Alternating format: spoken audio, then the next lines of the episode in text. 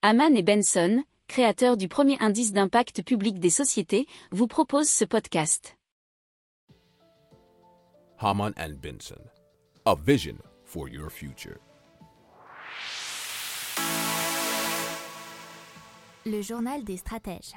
Allez, on parle du télétravail et plus particulièrement du télétravail au sein du CAC 40 puisqu'il y a une étude du cabinet de conseil Idoco et du cabinet d'avocats Bianca qui établit un bilan des accords de télétravail passés avant et après la crise sanitaire dans 35 entreprises du CAC 40. Parmi euh, les organisations concernées, 16 euh, dont 4 euh, pour la première fois, ont conclu un accord après le début de la crise sanitaire en mars 2020, tandis que les 19 autres avaient déjà des accords en vigueur avant cette date.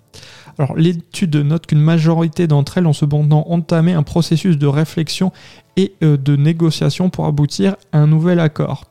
Alors ça c'est issu d'un article du journal infosocialrh.fr. Alors, euh, il y a eu plusieurs accords, bien sûr, euh, trois jours dans certains accords étaient possibles. Quelques entreprises proposent même la possibilité de cinq jours de télétravail sur certaines semaines, sous réserve que les salariés soient au moins présents deux jours sur site par quinzaine. Alors d'autres accords se basent sur la durée totale de travail mensuel en permettant aux salariés de réaliser de 20% à 70% en télétravail.